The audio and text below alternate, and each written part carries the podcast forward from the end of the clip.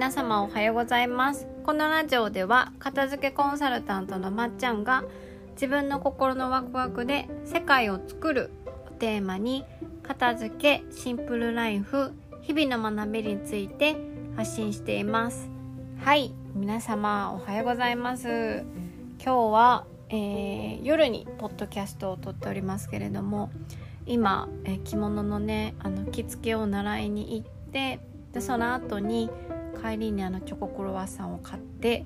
あの今食べ終わって収録しているところでございます。はい。もうね着物の着付け習い始めてどれぐらい経つんだろう。数ヶ月ぐらい経ってるんですけれどもあのまあ難しいんですけどね。難しいんですけど数を少しこなしてきたからだいぶまあなんだろう。帯はまだ難しいんですけど着物を着ることはだいぶできるようになってきたのかなって思って感じられてすごいなんか最近嬉しくなってきたんですけれどもねそれで改めてあの、まあ、今日のテーマなんですけれどあの質っていうものはやっぱり量からしか生まれないんだなってあの改めて思ったので今日はそのお話をしようと思います。それこそ何か新しいことを学ぶ時とか何かねあの極めたいなとかあのもっとこのジャンル自分もっと深掘りたいみたいな時って結構最初からこう失敗したりとかしたくなかったりとかこう早道早道？違うな近道で物事を進めたいって思うから質をね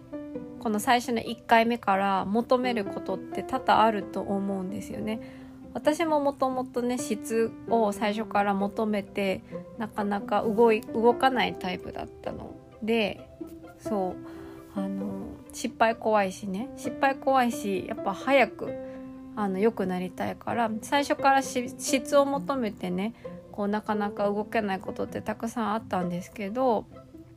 まあ30代過ぎていろんなことを経験してやっぱり物事全てにおいて最初から質は求めてはいけないし質っていうのはそもそもそもそも論ですけど数とか量からしか生まれないんだなって思ったんですよね。例えば習字とかもすごいそうだと思うんですけどこのね1という字を書くためにものすごい慎重にね1時間かけてこの1をわーって書くより1を100回書いた方がそれはうまくなるに決まってるんですけれども そう習字だと確かにそうかと思うんですけどそれがなんか他のね例えばピアノとか着物とか、まあ、ファッションとか、うん、勉強とか何でもそうですけどあのそんなこと忘れてね最初からハイクオリティを求めて最初から上手に喋ろうとしたりとか最初から失敗ないように失敗ないようにって慎重にあの最初の一歩が進めなかったりとかすることって多々あると思うんですよね。そう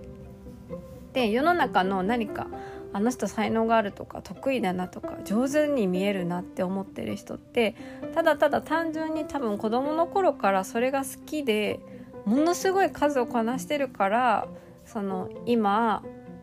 私たちがその人たちを見た時に質がすごい高いなんか才能があるような気がするって思うんですよね。あのかの有名なエド・シーランもね昔は音痴だったんですよ。めちゃくちゃ音痴だったんですよ。でも彼は多分歌が好きだったから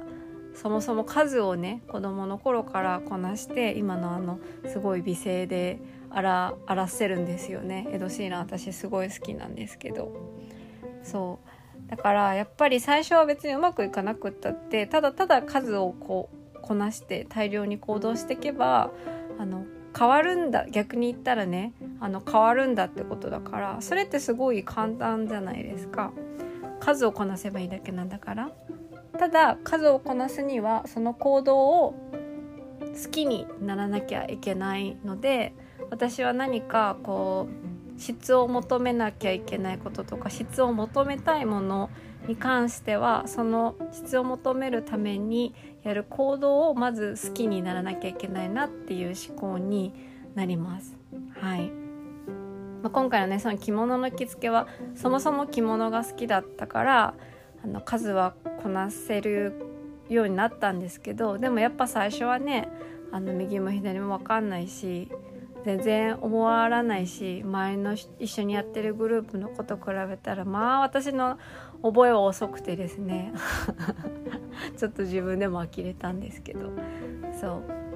でも数をこなしていくとね結構あの他の方と負けず劣らずのスピードで切れるようになってきて私は結構大器晩成型というか覚えるのは遅いんだけどあの後々みんなと同じあのスタートラインに立つタイプなんだなって、うん、子供の時も思ってましたけどやっぱ改めてそう思いました。はいで私が最近お部屋の中ですごくあの目にすると不快になるものが日記帳なんですけれどもあの日記帳もねあの実は最初から私は質を求めてあのなんかこういうことを書くこういうことを書かなきゃいけないみたいな感じでねちゃんときっちりやってたんですけど、まあ、それが苦痛でね書くことにもはや意味があるのかとか思い出しちゃって全然最近書いてなくってそれこそ部屋にねそういうなんか微妙な気持ちを放出させるようなものが置いてあると目にするたびに嫌な感じになるからその日記帳を毎日それこそ部屋のね壁に飾ってあるから毎日目にするんですけど毎日目にするためにすごい嫌な気持ちになってたので そろそろ日記と向き合う時期かなって思ってはい、あの日記もまずはねあの日記を書くその書く行動自体を好きになってその書く行動自体をあの量をこなしていくとそこから何かしらあの日記を書くことによるこう何かしらわかんないですけど利点とかそこから学べることとか何かその先に見える新しい世界がきっとあるんだろうなって思うんですけど日記を書く人がこれだけたくさんいたりとか日記に関する本が出てるってことはそれだけ日記から得られることがたくさんある。私はその世界まだ知らないんですけど。そうと思うのでまず書くことを好きになってそこからねあの量をこなしてってその先の質何かしらあのすごい世界が待ってるんじゃないかなって思って昨日からあのもう何でもいいから書けばいいかっていうあの振り切り方になってます。はい。多分文字を書くってことがね何なのかな。多分今までは箇条書きで書いてたんですよね。分析をすると。箇条書きに書くことはあの好きだと思楽だと思ってたんですけど箇条書きって見返しても私はあんまり面白くないなって思っちゃってたので多分箇条書きがよろしくなくて私にとってはそうだからもう物語のように文で書いた方がいいんかなと思って今は文章で書くようにしてます。はいなんか人によってはね絵で描く人もいるみたいなんですけど絵は私はちょっと試みたけどうまく描けなかったので文章で書くようにし始めました。はい、まあ、そんな感じでね皆さんもなんかこう質を求めたいなって最初から行き急いでしまう時あると思うんですけど質は後から必ずついてくるって信じてとにかくとにかくそれを信じて楽しんで量をあのなんだ繰り返していくっていうのがやっぱり結局最短距離なんじゃないかなって思います。はい。感性もね私はそうだと思うんですよね何が好きとか嫌いとか分かんない人っていうのはまずまずそれを考える量をあの増やしていけば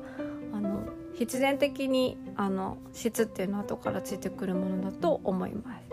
はい、というわけで今日のテーマは「質は量からしか生まれない」でした。はい、まあ、習字で例えるとね、まあ、そりゃそうだろうって感じなんですけど忘れちゃうんですよねこういうことって。